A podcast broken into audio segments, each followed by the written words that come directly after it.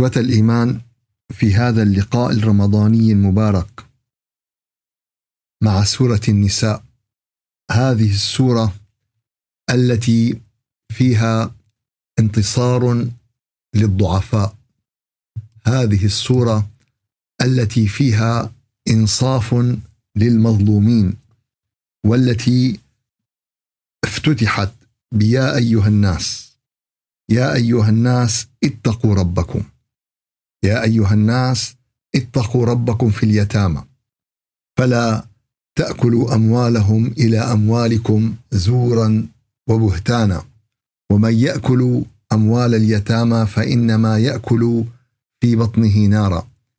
اتقوا الله في الضعفاء اتقوا الله في الأقليات اتقوا الله في المظلومين اتقوا الله في النساء اتقوا الله بكل من لا يملك القدرة بكل ما لا يملك الطاقة.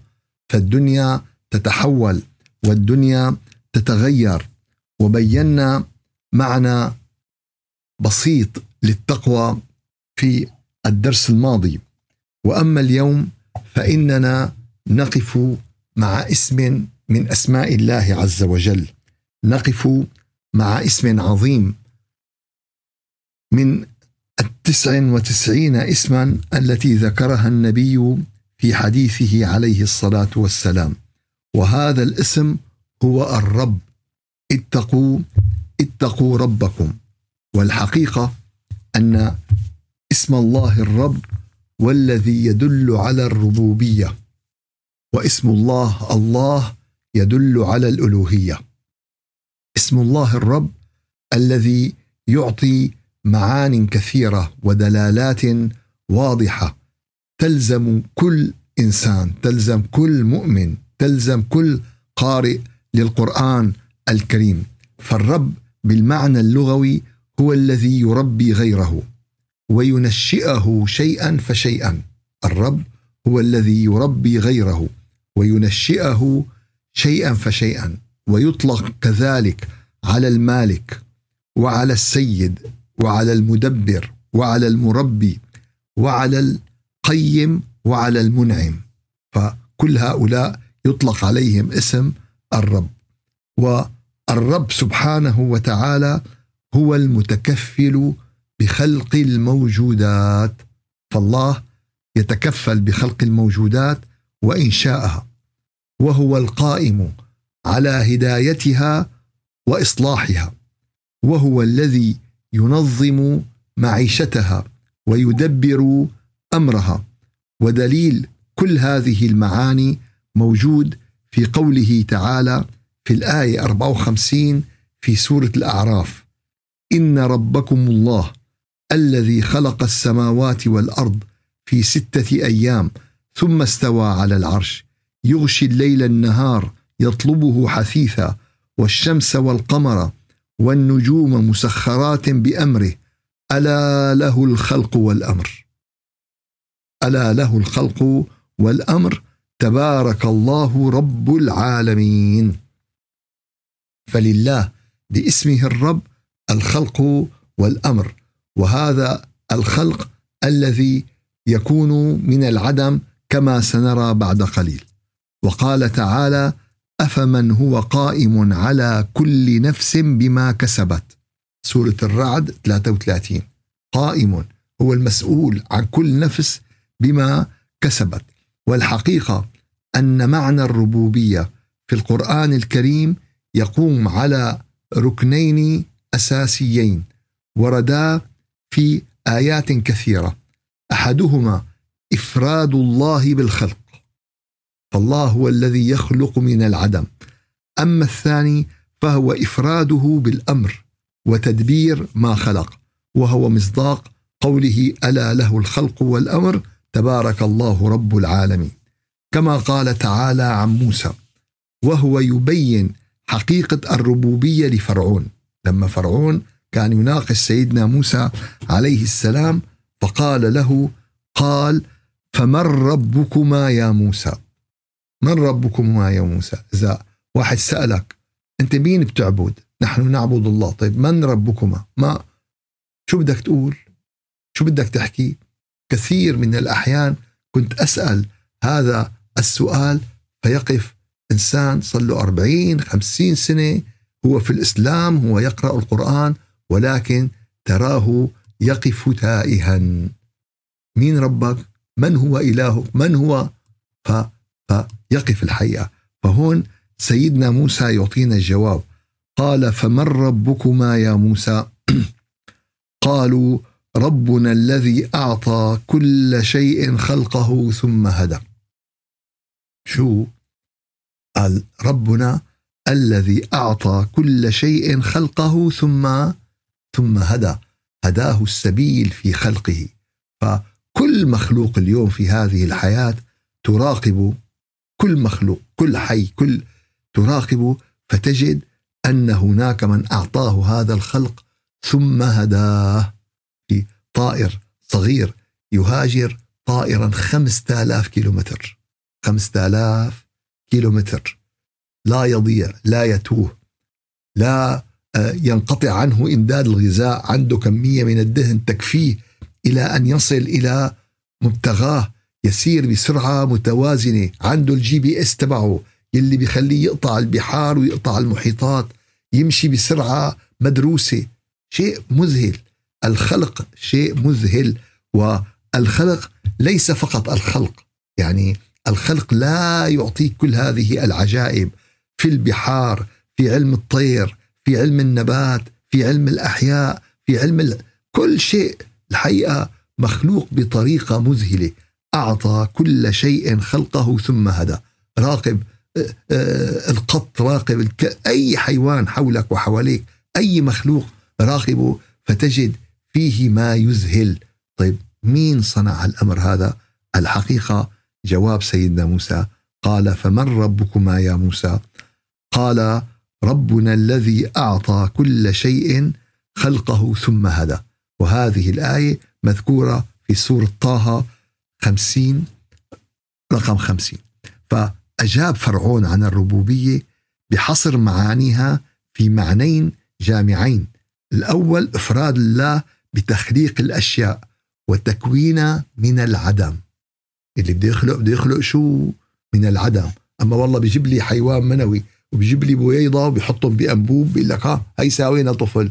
هي بيعمل لي رحم صناعي بيقول لك هي ساوي. لك يا عمي أنت انت عم بتجيب ال عم بتجيب عم بتجيب المواد الأولية وتصنع منها. الخلق إنك أنت تخلق كل شيء من العدم. أن تصنع كل شيء من إيش؟ من البداية. فتكوين وإنشاء من العدم حيث أعطى كل شيء خلقه وكمال وجوده. وأما الثاني فهو إفراد الله بتدبير الأمر في خلقه كهدايتهم إلى وظيفتهم في هذه الحياة. كل شيء مخلوق في هذه الحياة قال له وظيفة. هذاك اليوم حاطط جذع شجرة شجرة مقصوصة. فوجدت أنه طلع فطر على هذه الجذع فدرست الموضوع. ليش طلع فطر؟ قال هذا الفطر الذي ينشأ جنب الشجرة ليقوم بعملية التوازن. هو بيتغذى على المواد الفائضة وهو يولد المواد اللي إيش؟ يلي ناقصته. الله أكبر. مين دل هالفطر إنه يجي على الشجرة ويتعاون معها بهالطريقة؟ من هداها إلى إلى هذا الأمر؟ من دلها على هذا الأمر؟ تطلع قال في أحياء خصوصي بالبحر أنواع من الأسماك. قال شو بتشتغل؟ اليوم عن طبيب الأسنان. في واحد خصوصي لتنظيف الأسنان. مو طبيب اسنان بيختص بهذه القضية بيختص بهذه القضية وهو بيقوم بهالعمليه هي. شو شو مهمة هذه الأسماك؟ قال بتلاقي السمكه الضخمه فاتحة تمها وبتفوت الأسماك بتنظف لها أسنانها وبتنظف لها تمها وبتنظف لها. طيب مين علم هالسمكة ما تاكلها؟ بالعادة بتاكلها هي السمكه تسكر تمها عليها وتاكلها. وكيف هالسمكة عم تتجرأ تدخل بهالسمكة الكبيرة وتقعد تنظفها؟ من هداها إلى هذا الأمر؟ الحقيقة الأمثلة لا تنتهي. أعطى كل شيء خلقه ثم ثم هدى. فإفراد الخلق بتدبير الأمر وخلقه كهدايتهم والقيام على شؤونهم وتصريف أحوالهم. الله خالق كل شيء. مين الخالق؟ الله خالق كل شيء وهو على كل شيء وكيل. فالله هو الذي يخلق كل ما نراه حولنا واليوم الحقيقة أن يعني آه، سبب كثير من قضية الإلحاد هي هذه القضية. الكثير من الإلحاد شو سببه؟ هذه القضية أننا نعزو الربوبية إلى أمور أخرى. اليوم في 4300 دين، 4300 دين. شي بيعبدوا نبات، شي بيعبدوا الشمس، شي بيعبدوا قمر، شي بيعبدوا بشر، شي بيعبدوا بشكل ملون. شكل ملون. طيب وقت بوقف الملحد هيك وبينظر هذا الذي أعطى هي الشجرة هي أعطت كل شيء خلقه ثم هدى لحتى أعبدها لا أنا ألحدت أنا ألحدت بهالشجرة هذا الغزال هو اللي الغزال نعمة من نعم الله عز وجل علينا لنشكر المنعم الجمل نعمة من نعم الله لنشكر المنعم الخروف العجل التور كله نعمة من نعم الله لنشكر المنعم. مو لنعبده الشمس هي نعمة عطاء من الله لنشكر الله ونعبد الله. مو لنعبد الشمس. فاليوم يا أحبابنا على كوكب الأرض إذا حطينا هالكوكب منلاقي في خلط كثير في هذا المفهوم. منلاقي في تضليل كبير في هذا المفهوم. لذلك يا أحبابنا حينما نناقش ملحد من الملحدين نقول له شوف أخي كل ما بذهنك من آلهة نحن لسنا مسؤولين عنه. نحن مثلك نحن ملحدين مثلك نحن كافرين مثلك بهؤلاء الآلهة. نحن شو مشان نخفف علينا وعليك الأخذ والعطاء. أما سؤالنا لك من أعطى كل شيء خلقه ثم هدى؟ ما في ملحد يجرؤ يقول لك إنه والله ما في حدا أو يقول لك الكو انسيدنت الصدفة. لا يجرؤ. ما في ملحد يجرؤ بيقول لك هيك وإلا بيكون أسقط عقله. هل في عقول الملحدين غباء؟ أم في عيون الملحدين عماء؟ عيون عمية ولا عقول غبية؟ لا هيك ولا هيك. أيصح عقلا؟ أي بالعقل. أن عقلا مبدعا. عقل عم بيبدع ويفكر ويساوي كمبيوترات ويساوي آيفونات ويساوي صواريخ عابرة للقارات ويساوي محطات نووية ويساوي تسلا ومرسيدس وبي إم و و و و إلى آخر القائمة. أيصح عقلا أن عقلا مبدعا قد أوجدته طبيعة بلهاء طبيعة ما بتعرف هيك طبيعة هي الهواء والضوء والشمس والشجر هي اللي أوجدت كل هذه الأمور. قال لا بيقول لك هي الطبيعة عندها قوة وعندها power وعندها سيطرة وعندها managing. كتير حلو. بنقول له وإذا الطبيعة أتقنت وإذا الطبيعة أحكمت وتصرفت قلنا الطبيعة والإله سواء. إذا أنت معناتها نحن الاختلاف بيننا وبينك على الأسماء. ما لنا مختلفين على المفهوم. ما في اختلاف بيننا وبينك على المفهوم. الاختلاف بيننا وبينك على التسمية. هي مشكلة التسمية بنحلها بنحلها بعدين. خلينا نحل أول شيء مشكلة الإيمان. هل أنت مؤمن بأن هناك من أعطى كل شيء خلقه ثم هدى؟ الحقيقة يا أحبابنا آن الأوان. آن الأوان لأهل الأرض.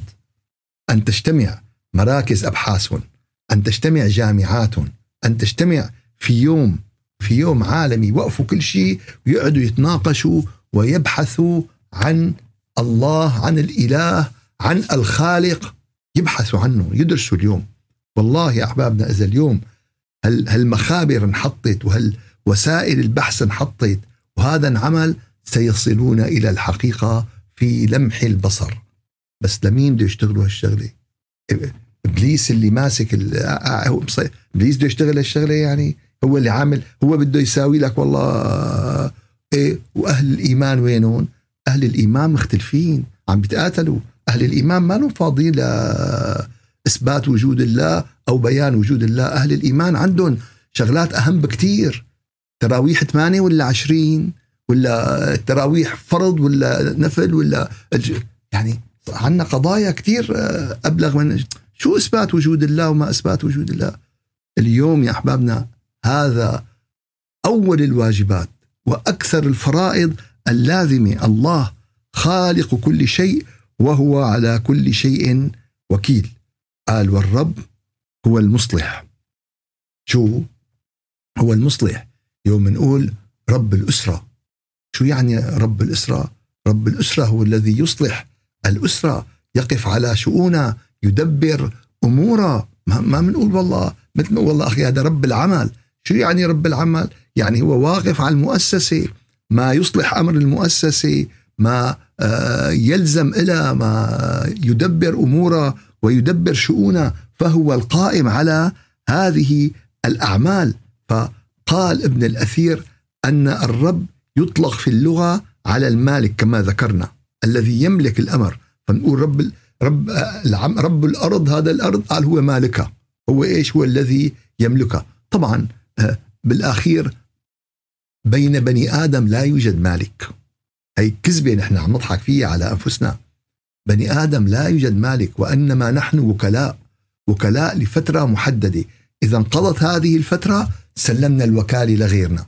سيأتي لحظة من اللحظات ستنتهي كل الوكالات. تنسحب كل الوكالات. لمن الملك اليوم؟ لله الواحد القهار. فبلحظة من اللحظات بدها تنسحب كل هالوكالات هي.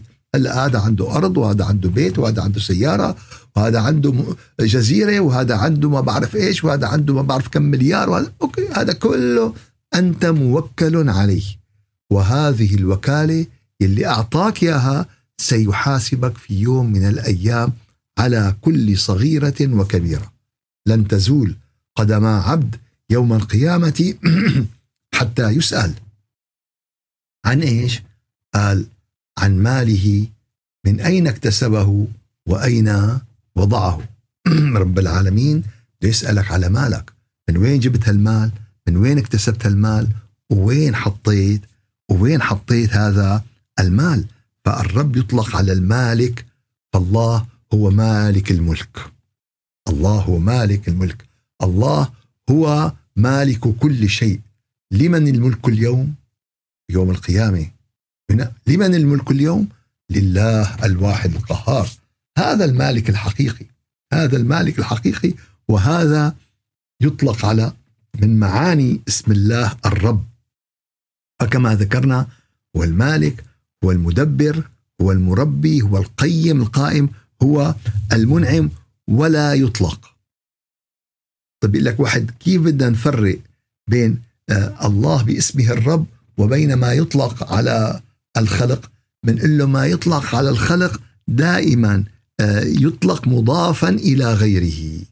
أما الرب آه، من أسماء الله فلا فيطلق بغير إضافة. فإذا قلنا الرب المعنى هو الله.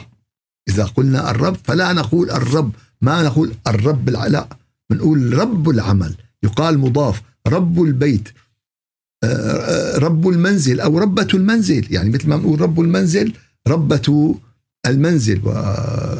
لأحد الشعراء يعني آه، له بيت طريف جدا ابن الرومي وهو من الشعراء القدامى يقول ربابة ربة البيت تصب الخل في الزيت لها عشر دجاجات وديك حسن الصوت. فمثل ما في رب للبيت في رب في كذلك ربة للبيت ربة للمنزل ربة للأسرة ربة للعمل. فنفس القضية وإنما تأتي مضافة إلى غيرها. أما الرب في الألف واللام فلا يطلق إلا على الله عز وجل. فلا يستعمل الرب معرفا بالألف واللام إلا لله عز وجل حصرا. وكما ذكرنا أن من أسماء الرب ومعانيها هو المربي. فالله عز وجل يربي الخلق. على شو يربيهم؟ قال يعلمهم وينشئهم ويرقيهم. وهذا المقصد من وجود الإنسان على هذا الأرض. كمان قضية مهمة بيقول لك واحد ليش نحن موجودين على الأرض؟ ليش الله خلقنا خاصة المراهقين؟ لما بيطلع هيك دايق خلقه من شي شغلة أو معصب أو ما هذا بيقول لك ليش الله خلقنا؟ ليش الله أوجدنا على هذه الأرض؟ فبنقول له أوجدنا ليرقينا ويربينا ويعلمنا وينشئنا لكي نكون مؤهلين إلى لقائه في الآخرة في الحياة الآخرة. طبعا الحياة الآخرة هي الحياة الأبدية هي الحياة المستمرة هي الحياة التي لا تنتهي. فهذه التربية فبقدر وركزوا على هذه الفكرة.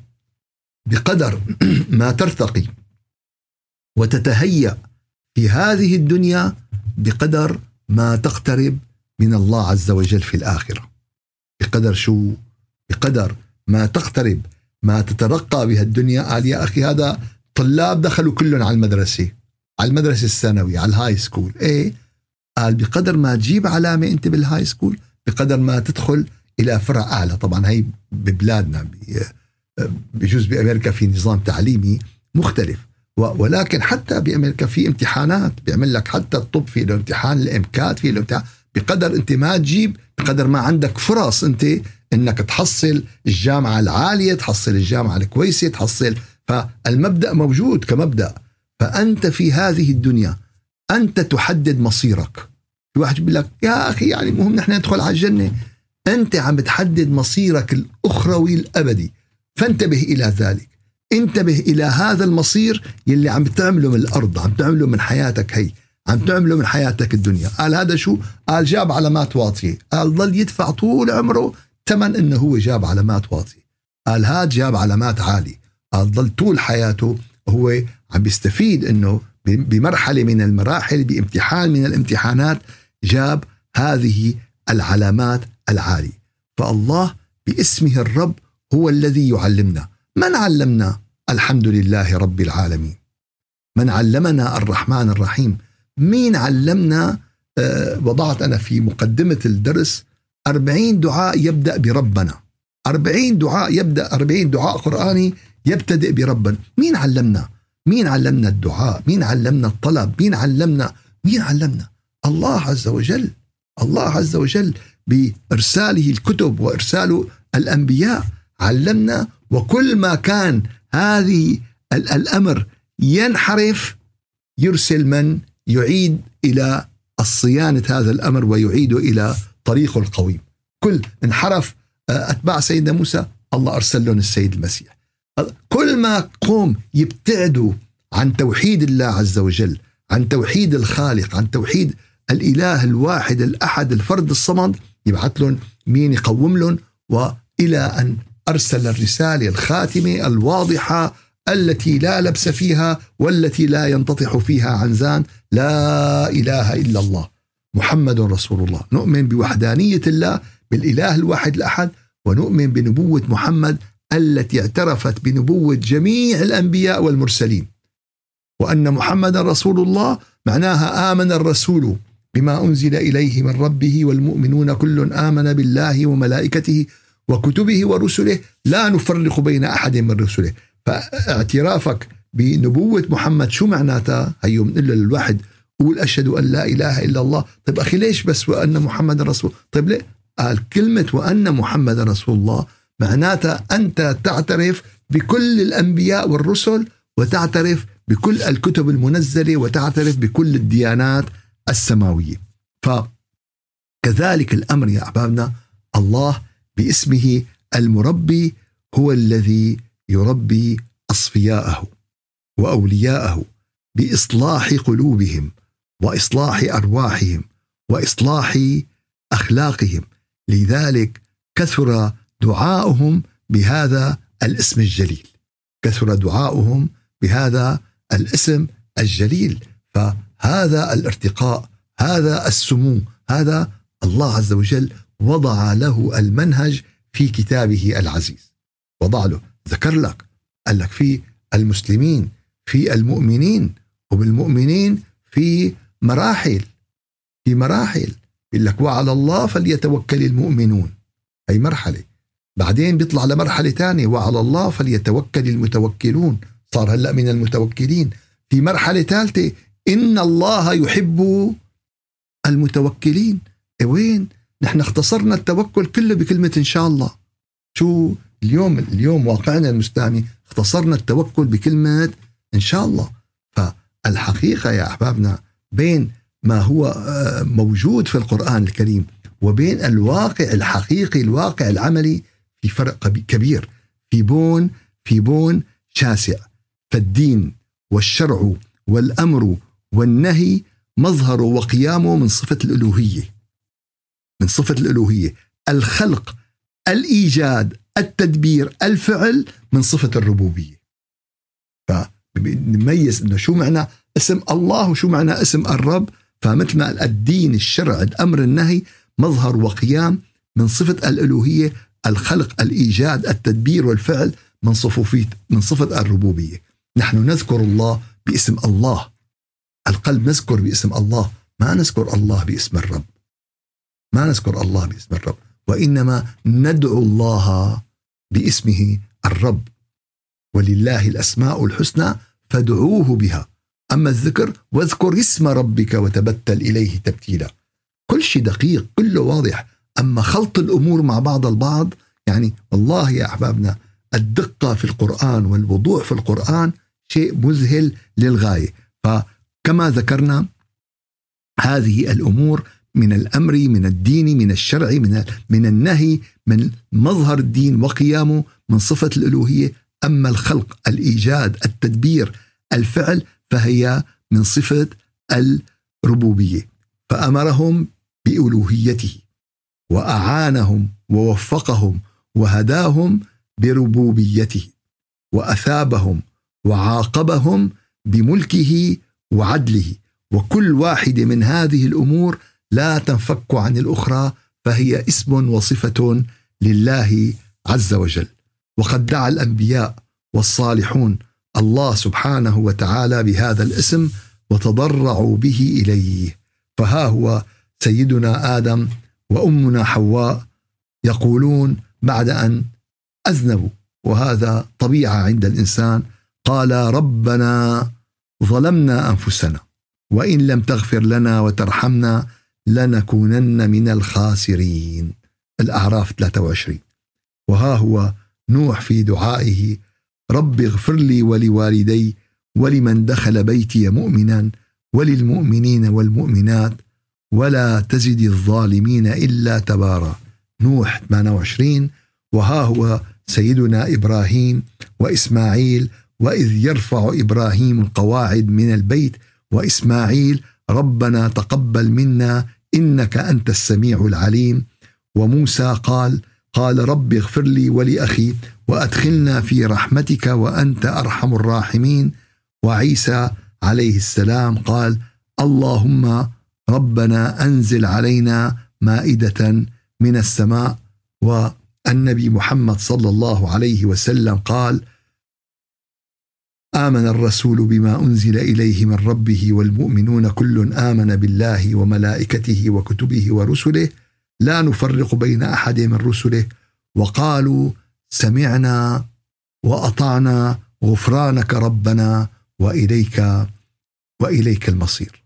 فأيها الأخ أيها الأخت القصد من هذا الطرح هو أنك حينما تقول يا رب أنك تعني ما تقول.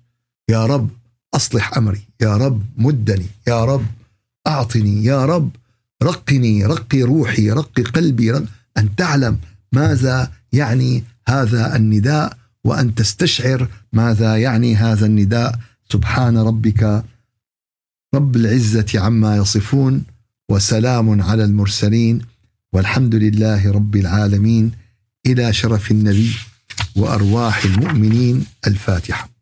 أعوذ بالله من الشيطان الرجيم. بسم الله الرحمن الرحيم.